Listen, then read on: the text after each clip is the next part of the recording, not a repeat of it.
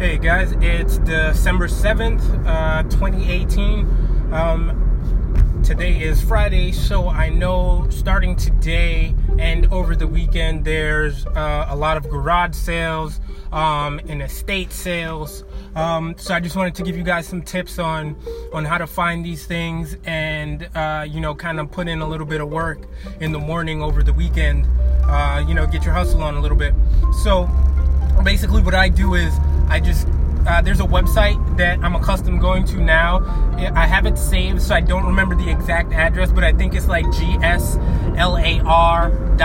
or something like that. So I would just recommend that you guys uh, Google garage sales, and it should come up. It's similar to like Zillow. It looks like a map, um, and you basically just punch in an address. I would normally do um, you know, my zip code, and then I'll do within like 15 miles, and then it'll just bring up like blips of all the garage sales and estate sales in the area. I'd look at them, see what type of stuff they may be selling, whether it's toys, clothing, um, mugs, whatever the case is, um, and then I'll I'll write down a list. I'll write down like 10 of them and then I'll just start plugging them into Google Maps and see which one is closest, and I'll just try to plot out my day.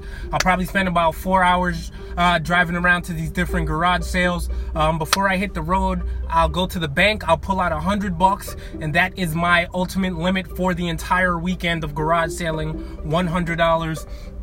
Um, and I try to stick to that as best as possible. I try not to spend too much money at one garage sale, and of course, you definitely want to haggle. I try to like go for mugs a lot. Um, you know, I try to buy mugs for 50 cents to a dollar. Um, and then also, um, you know, also toys. Um, now, I, I talked about this a little bit in one of my earlier podcasts about how I know what to buy. Um, you know, when I'm there, I have my eBay app, very important. Download the eBay app on your phone. So while I'm there, I'm Googling, excuse me, I'm searching on eBay for the products that I'm looking at, just being very descriptive, trying to see if I can plug in some keywords and maybe it'll trigger and come up in eBay.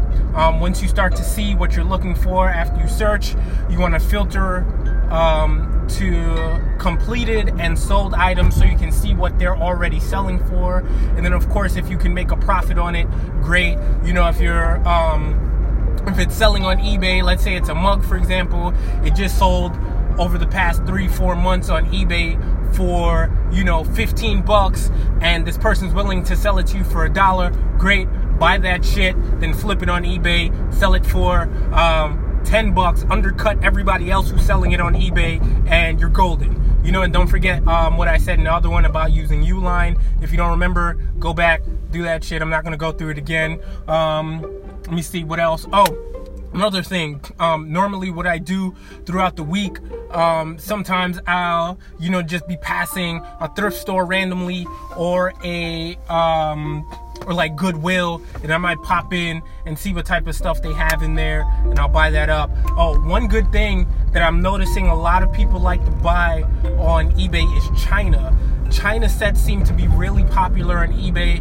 I'm guessing maybe because it's close to the holidays, people are buying China sets, maybe they're gifts, whatever the case is. Um, stuff with Christmas trees, I, am noticing is selling good. Um, you know, plush toys. Uh, yeah, so that's it, guys. Um, check out some of my other stuff. Please subscribe. Uh, give me some feedback. Let me know what you're thinking. Peace out.